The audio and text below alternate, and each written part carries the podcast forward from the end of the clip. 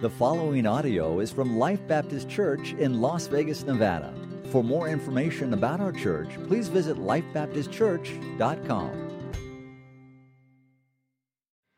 So, if you'd like, go ahead and turn with me in your Bibles to John's Gospel, chapter number six. John's Gospel, chapter number six. I know it is a rare thing for me to jump right into a text, but I want to take just a few moments in the very beginning to reestablish where we have been and also where we're going.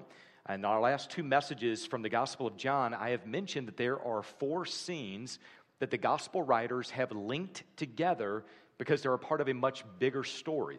And the scenes are kept together because the events of one are then illustrated in the lessons of the others. So here are those four scenes once again. Scene number one is when the disciples were sent out on their mission and then they returned and shared everything that they had done. Scene number two is when Jesus fed 5,000 men with a kid's lunch. Scene number three is Jesus walking on the water and calming a storm. And then scene number four is Jesus shared his discourse on the bread of life. So it's scene number four that we're actually getting into this morning. It is by far the longest of all of these different scenes. It spans 50 different verses. So it's going to take us a while to work our way through. But what you're going to find today is there is one big truth that is shared in this entire section but it is fleshed out in multiple other examples and moments throughout the entire story. That one big truth is going to be our big truth for this morning. So we'll go ahead and bring it up on the screen at this time. That is, Jesus is the bread of life, and only those who savingly believe in him have eternal life. Let me say that once again Jesus is the bread of life, and only those who savingly believe in him have eternal life.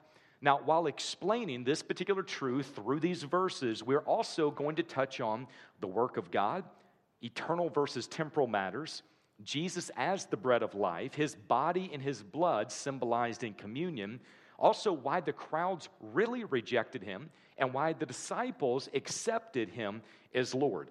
So, scene number four, I also need you all to know in the very beginning, is a scene of division. Here's what I mean Jesus divides between true disciples and religious followers, between saving faith and intellectual agreement as well as between those who try to come to him on the basis of their works and those who actually will come to him based upon faith in what he has done. And all of these different concepts that I'm describing, everything that's going to happen in scene number four, has been built upon these interwoven truths that we have come through all in the first three scenes. So these are in your notes. I want to kind of quickly go through those once again. First of those is following Jesus requires us to walk by faith and not by sight. Faith is an indispensable part of the Christian life. The Bible tells us that we are saved by grace through faith. We grow by faith. We stand in faith. Without faith, it is impossible to please God. So, faith and trust and God dependence is kind of par for the Christian journey. Number two is following Jesus means we listen to his voice even when we can't see his movements. His voice, his promises, his teachings, they are all recorded in his word. The question for us is one of are we spending time in his word? Are, are we putting ourselves in a place where he can speak and where we can listen? Number three, is following Jesus is more than agreement with his teachings, it is a surrender of your life to his lordship. There's a lot of people around the world who believe in Jesus as a historical figure. They believe in his teachings and what he shared. In fact, they, they might even say he was a wonderful teacher, he was a moral teacher, he's a religious teacher. I agree with every part of that. But that's not the same as submitting to him as your Savior and Lord. And number four, Following Jesus means we recognize him as God and we worship him accordingly. It does not matter if you're in a place of peace or storm, in a place of blessing or problem, in a place of pleasure or pain. Worship is the only appropriate response to Jesus. Our context does not diminish his glory. So we have to see that those four underlying truths have kind of worked their way through the first three scenes, and those four underlying truths are going to be the basis by which scene number four is going to be built upon. So, all of that being said, I want you to keep your place in the text. I'm speaking this morning on the subject, the work of God, and I want us to go to the Lord in prayer, ask His blessing upon this time, because there's going to be some stuff in this text that might rattle some people a little bit. There's going to be some stuff in this text that you're going to be like, mm, man, that's harsh. You're going to be even wondering whether or not I am mad at people who are not Christians. And that is by no means the case. The issue is, I want to do my best to come through and explain from Scripture what Jesus is saying. And like I've already said, this section is a section of division. So if you feel like you walk away and like, man, that cut hard, it was intended to cut hard. But it was his words, not mine. Just keep that in your thoughts. All right? Let's pray. Heavenly Father, thank you for this morning. And God, we need your spirit to guide us into all truth. Apart from you doing that, Lord, we just walk away offended. But if your spirit guides us into truth, God, there is a place in which you are sowing seeds of truth in our life at the right time that whenever you decide it's time to reap, it's going to bring about a harvest. So, God, we need you for this. In Jesus' name, amen. Now, we are not going to read verses 22 through 25 because this section primarily establishes background information. Now, I'll tell you what's going on in that section. Feel free to read the section uh, a little bit later on. So, here's what's happened the crowds who had witnessed Jesus' miraculous healings in verse number two, same crowds that were miraculously fed by Jesus, verses 3 through 13, are now trying to find Jesus. They knew based on the day before that the disciples got in a boat and started across the Sea of Galilee. They knew that Jesus went up onto a mountain.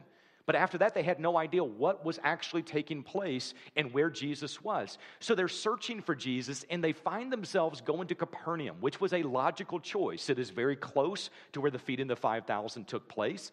It's also a logical choice because it was considered to be Jesus' adopted hometown based on Matthew chapter 4, verse 13.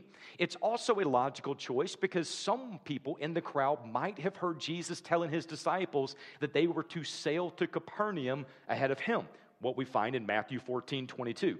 However, it is that they found him, all we know is the story is now all this crowd, same ones who had been fed, have now found him in Capernaum. So notice what takes place in verse number 25. When the crowds finally found Jesus in Capernaum, they said, Rabbi, when did you get here? Now, you will notice he does not actually answer their question, and for really good reason. Because just the day before, when he fed the 5,000, they wanted to take him by force and make him their king. So, had he said, I arrived in the middle of the night, walking on the water in the midst of the storm, it would have only have fueled those misguided messianic ideas. So you'll also find that Jesus many times avoids what he considers to be an irrelevant question and he begins to focus on what the real issue actually is. So look at what he says in verse 26. He begins with his two famous words truly, truly. Some translations, amen, amen. Anytime he begins with that way, it is an emphatic phrase that he is using to grab the reader's attention and say, pay close attention to what I'm about to share with you. So, what does he say after that? Truly, truly, I say to you, you seek me not because you saw the signs, but because you ate the loaves and were filled. Now, this is a rebuke. He's basically saying, let me remove the surface level reasoning you're given for why you're here. You're saying it's because of my signs. That's not the case. You're here because your stomach is hungry. Now, think about this for just a moment. This crowd was like searching for Jesus. They're trying to find Jesus. It even says in another place that they had taken all these little boats in order to go find Jesus. He does things so opposite of how pastors and churches do things today until it's, it's kind of comical in some ways. Because, you know, if there's a crowd that has traveled a long distance to come to church, like, man, thank you for being here. God bless you for coming. His words are a rebuke. It's like he almost offends them from the very beginning, saying, You're not here because of the signs, you're here because you're hungry again. Look at what he also says here. He goes on from there after verse 26. Verse 26 is a rebuke against their motivation. Verse 27 is a redirection of their pursuit. He says in verse 27 Do not work for the food which perishes. Now, he's not teaching that people are to be lazy and that they're simply not supposed to work. That's not what he's saying at all. Rather, what he is saying is don't wear yourself out trying to get a free meal. Don't wear yourself out going town to town because somebody's offering a meal over here. That food perishes. But pursue, as he says, the food which endures to eternal life, which the Son of Man will give to you. For on him, the Father, God, has set his seal. Physical food perishes, spiritual food endures. Now, the scene is very reminiscent to what has already happened in John chapter 4 with the woman at the well. If you'll remember in that section, Jesus revealed himself as the living water. But this lady kept thinking he was talking about physical water. And he keeps saying, No, I'm talking about spiritual water. I'm the living water. Well, in this section, they still think he's talking about physical bread. And he's saying, No, I am the bread of life. So in chapter 4, he revealed himself as the water of life. Now in chapter 6, he is revealing himself as the bread of life. So the clear reading of the text is simply an invitation to eternal life. You're going to see this word eternal life pop up all throughout the rest of chapter 6. But within that clear reading of the text, there's also a clear challenge at this particular point. Here's the challenge live today in light of eternity. Live today in light of eternity. Here's the reason I say it's a clear challenge. He's saying, You're focused on physical bread, which perishes in just a few moments. He's saying that is a temporal thing. Instead, you need to focus on the bread of life which endures forever. It lasts for eternity. It is a challenge between the temporal and the eternal. The reason I want to bring that up is it is entirely too easy to get caught up in the here and now. It's entirely too easy for us to focus on what's urgent instead of what is eternal. And one of the most sobering parables that Jesus ever gives on this is the story of the rich man who continues to do more and more to gain more and more. The, the story is actually found in Luke chapter 12, and it begins with these words And he was reasoning to himself. That is a scary thought because people are notoriously self deceived. Eh, you give yourself enough time and you can talk yourself into any decision. That's the reason there's stuff sitting in your closet that you ordered because you knew you had to have it on a late night infomercial right there. And you talked yourself into it. You thought it was going to be a great idea all the way until point you get it in your hand like this isn't that good. Okay, we can convince ourselves of anything. So he begins with he was reasoning to himself, and then it goes on from there. And it says, What shall I do since I have no place to store my crops? Then he said, This is what I'll do. I will tear down my barns and build larger ones. And there I will store all my grain and my goods. And I will say to my soul, Soul, he has conversation with himself. Did you see this? Uh, soul, you have many goods laid up for many years to come. Take your ease, rest, drink, and be merry. Listen to the next verse. But God said to him, You fool, this very night your soul is required of you. And now who will own what you have prepared? So it is with the man who stores up treasures for himself and is not right towards God. It's a powerful story that has implications for every single one of us, and that is we can get so caught up in making a living and buying things and feathering our own nest that we miss the fact that this life that we're in is literally a blip on the timeline of eternity. And, and, what we do here, it matters for eternity. So God blesses us not so that we can just indulge every selfish desire, but He blesses us to leverage those resources and to leverage that influence for His kingdom purposes. The challenge is always live today in light of eternity. Do today what you will be glad you have done in eternity. It doesn't mean that there's not temporal needs that we have. He's just saying, don't focus on that. That's not the big issue. In fact, we go into Matthew chapter 6, and he talks about people who are worrying about the temporal things what we'll eat, and where we'll sleep, and what we'll wear. And he's like, don't worry about those things, but seek first the kingdom of God and his righteousness, and those things will be added to you. So, how did they respond to this challenge about temporal versus eternal things? Verse 28 says, This is the crowd speaking. What shall we do so that we may work the works of God? Now, that almost sounds good. Kind of sounds like the crowd is saying, Jesus, we just want what's best. We want what you want for us. You just tell us what we need to do so that we can work the works of God. But that's not what they're meaning. The issue is they picked up on the word work and they're now thinking they have to work for their salvation. They completely missed the word give. Jesus is saying there, the Son of Man will give you the food which endures to eternal life. They skipped over give and they focus on the idea of work.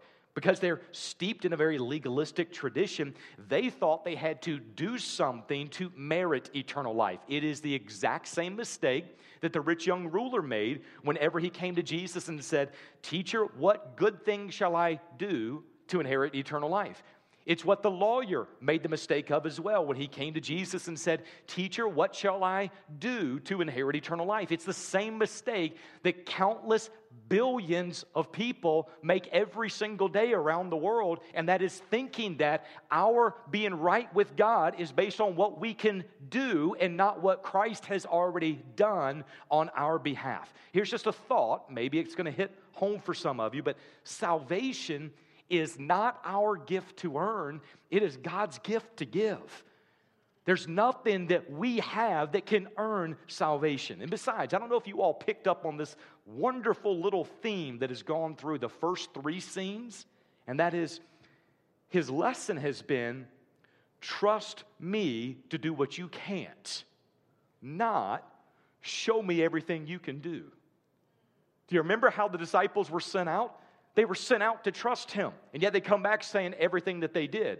Then they get into the feeding of the 5,000. They, they're trying to figure out how they can feed the 5,000, and they're not trusting him. And Jesus comes through and he does the miraculous, and they're oh, that's how it's going to happen. Then they're out on the boat, and they're afraid and they're terrified. And once again, they're still not trusting. And the overarching theme has been trust me to do what you can't, not show me everything you can do. This is still the same exact theme that is happening.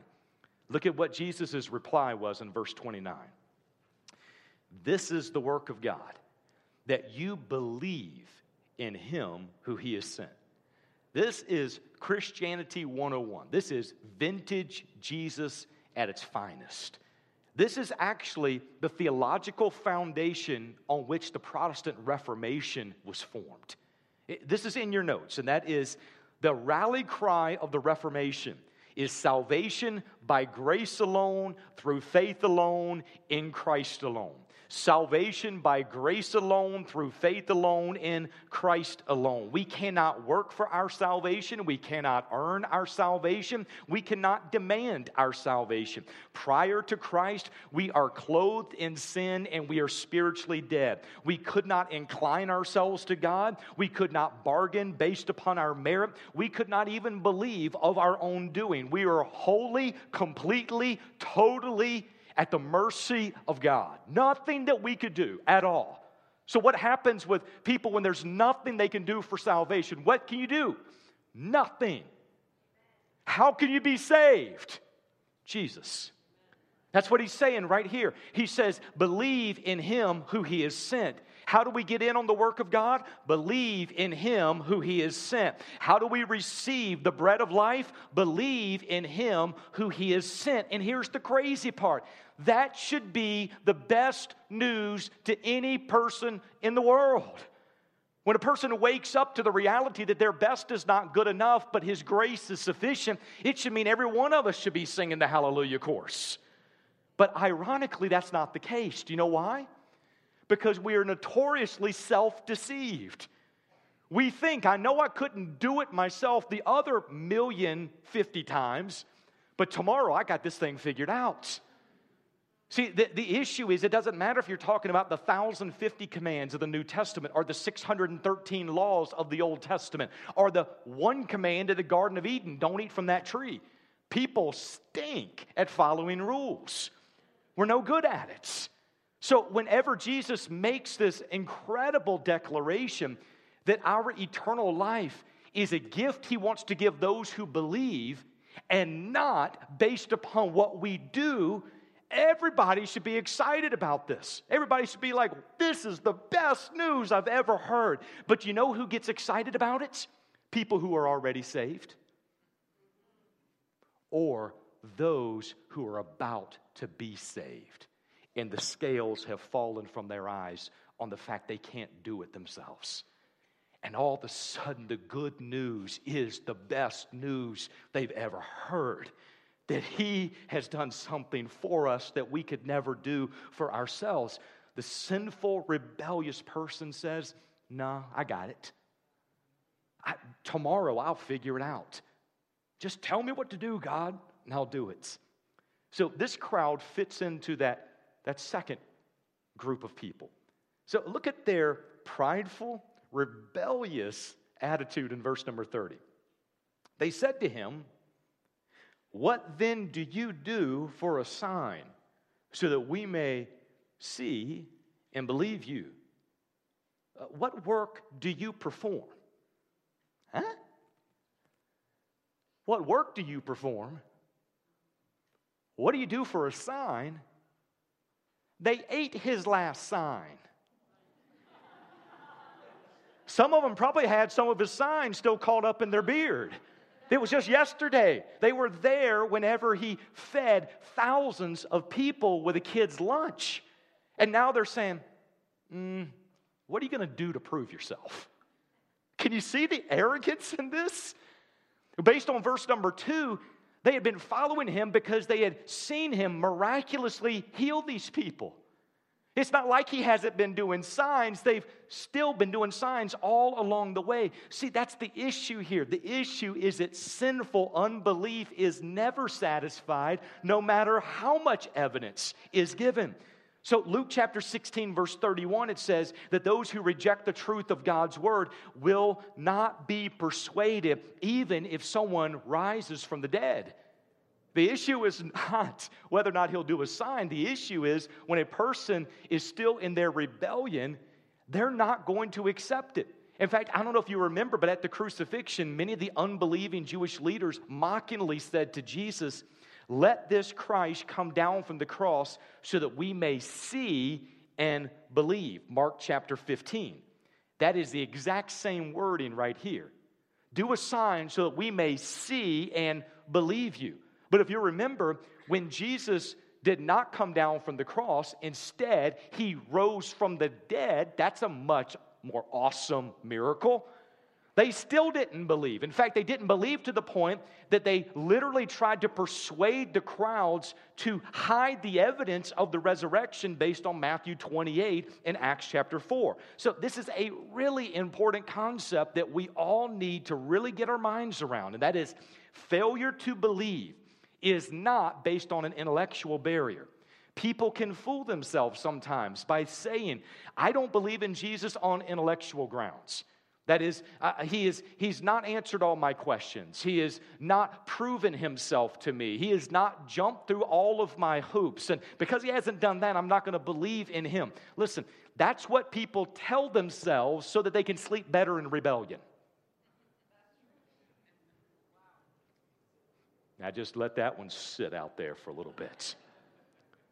Why would I say that? Because the problem is not insufficient evidence for the mind. The problem is the depth of sin in the hearts. Sinful people do not want to believe in a holy God. To recognize Him as God is to recognize that we are under a greater authority. It means we can't do everything we want and say everything we want and live however we want. It means there is a reckoning day somewhere in the future. If He is God, then that means we're not. So, as a result of that, we reject it. It is a heart problem, not an intellectual problem. There is more proof, more substantive proof for Jesus' death and resurrection than any other event of antiquity. But this is why it has to be the work of God, not us. Because only God can open blind eyes. Only God can quicken the dead spirit. Only God can illumine a deceived mind. It, salvation is the gift of God, it's, it's not our gift. So look at verse number 31. They, they say, Our fathers ate the manna in the wilderness. As it is written, He gave them bread out of heaven to eat. Not only did they demand his credentials in verse 30, now they're thinking he can't come up with a quick sign fast enough, so they were going to give him a head start. Like, hey, if you got if you need something to work with, you know, back in the Old Testament over there, you know, Jesus our God gave a sign through manna. Basically, they wanted a repeat performance of what he had just done the day before. Now, Jesus had no intention of gratifying those materialistic whims. So in verses 32 through 34, he corrects them in four ways in their assumptions about the manna from back in the Old Testament. I'm going to go through these very quickly. That is, first, it was not Moses who gave the bread out of heaven, it was God the Father who gave the bread out of heaven. Verse number 32, as well as Exodus chapter 16. Second, manna was not the true bread from heaven, but it was a foreshadowing of the true bread which is Jesus Christ. Third, manna sustained for a while, and yet the bread of God gives life forever. And finally, manna was given only to Israel, and the true bread from heaven is given to the world. Verse 33. So their response now is found in verse 34, and this is where we close. Lord, always give us this bread they have still missed the fact he's talking about physical, or he's talking about spiritual bread, not physical bread. Do you know why this is so important for us? We have to be incredibly careful when we present the gospel to people around us. Because sometimes we're sharing the gospel and the person says, I want that. And instead of asking second, third level questions to find out if they even know what that is, we're just so happy somebody wants what we're offering. We're like, here, quickly, let's pray this prayer fast before they change their mind. It's not a prayer that's going to save somebody. Jesus has done what is necessary for salvation. The issue is, are we responding in faith to what he has done on our behalf? So in this situation, they're like, Give us this bread forever. And they don't even know he's talking about spiritual bread at this point. So, the rest of this chapter, all of chapter six, Jesus keeps pointing back to himself, saying, I'm the bread of life. I'm the bread of life. If you don't have me, you don't have eternal life. They were intrigued by his healings, they were temporarily satisfied by his feeding but they rejected him when it came to following him as Lord. As the chapter unfolds, you will see they're not true followers at all. They were interested, but they weren't willing to follow. They rejected his lordship and refused to believe in who he is. So here's our big truth again Jesus is the bread of life, and only those who savingly believe in him have eternal life. So, what does it mean to savingly believe? There are three essential aspects of saving faith content, conviction, and trust resulting in reliance. If you happen to have read the one page PDF that we posted this last week on our Life Facebook page, it was on saving faith where we covered this exact idea so that people could kind of be prepped and ready to go for what we're discussing this morning. If you've not seen that, go check it out. Just download, it takes you five minutes, but it will more fully explain what I'm about to describe here. That is, when I say saving faith has content, conviction, and trust resulted in reliance, here's what I mean by that. By content, a person understands the claims of the gospel. They understand that Jesus lived a sinless life, they understand He died on the cross for our sin. They understand that He rose from the dead on the third day. And they understand that He gives eternal life to those who repent of their sin by placing faith in Christ. If a person does not understand the content of the gospel, they cannot exercise saving faith. By conviction, a person has assurance that the content of the gospel is true. It's possible for a person to say, I understand everything you're saying, I just don't believe it. So, the third part of this is trust resulting in reliance. That is a person completely trusting the gospel as his or her only means of salvation. So, belief is not enough. It's not enough to know the gospel. Because according to what we find in James 2:19, even the demons believe and tremble. The issue is, do you understand the gospel? Are you convinced that the gospel is true and have you entrusted yourself to it? Are you relying upon the gospel not as plan B, C, D, E or F, but as your only sole means of being made right with God? If the question or the answer to that is yes, then that is a person has exercised saving faith. So I want you to think about this as we close. All through this section, the crowd focused on two words do and work. Through the entire same section, Jesus emphasized two words come, believe. Are you trying to do and work to make yourself right with God? Or will you simply take the invitation He gave? Come, believe. ask you if you would to bow with me for just a moment. The Heads bowed, eyes closed. We're going to have our praise band. They're coming forward at this time. I want to give people, though, an opportunity to respond to this. And let me say from the very beginning if anything I've shared does not make sense, please come talk to me afterwards. It has to be that this makes sense, that you understand what I'm describing. But it might be that you fit all of those pieces of saving faith. It might be that you understand, that you believe, and you're willing to rely upon what Jesus has done for you. And if that's the case, I want to lead you in a way in which you can respond to this incredible gospel message that He's given to each of us. Here's the gospel again in a nutshell humanity was created for relationship with God, our sin separated us from that relationship there was nothing we could do to make things right ourselves. But Jesus did for us what we could never do for ourselves. He lived a sinless life. He died on the cross to pay the penalty for our sin. And he rose from the dead that we might have eternal life.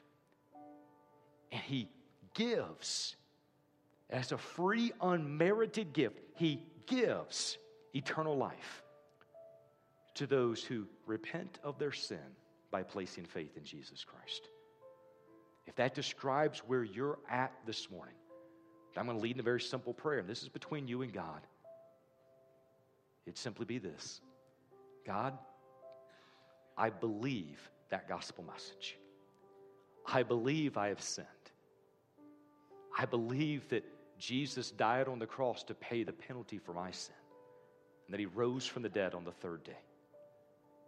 God, as best I know how, I place saving faith in what Jesus has done for me. With heads still bowed, eyes still closed, I'm not asking people to come forward, but I would love to rejoice with you today. If you've prayed with me this morning, for just a moment, would you slip your hand up? Take it. Thank you. Thank you. Thank you. Thank you. Thank you. You may take them down. After the service, I've got a small book that I would love to be able to give to you. This kind of explains what this moment, this walk as a disciple is all about. I'll be standing out front as you leave. Please come by, let me know you would like a copy of the book, and I'll be more than happy to give you one. As we finish out this morning, we're closing out in communion. In a couple of weeks, I'm going to come through and I'm going to do kind of a version of the Seder meal to really pull out the truths of what communion is about.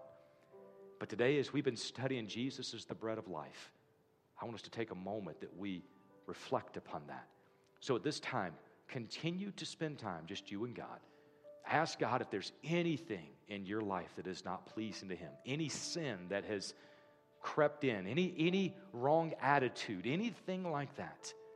And if he brings something to mind, agree with him that is a sin, repent of it. Ask him to cleanse you in that and thank him for the forgiveness you already have in Christ. In just a moment, we'll go forward with communion.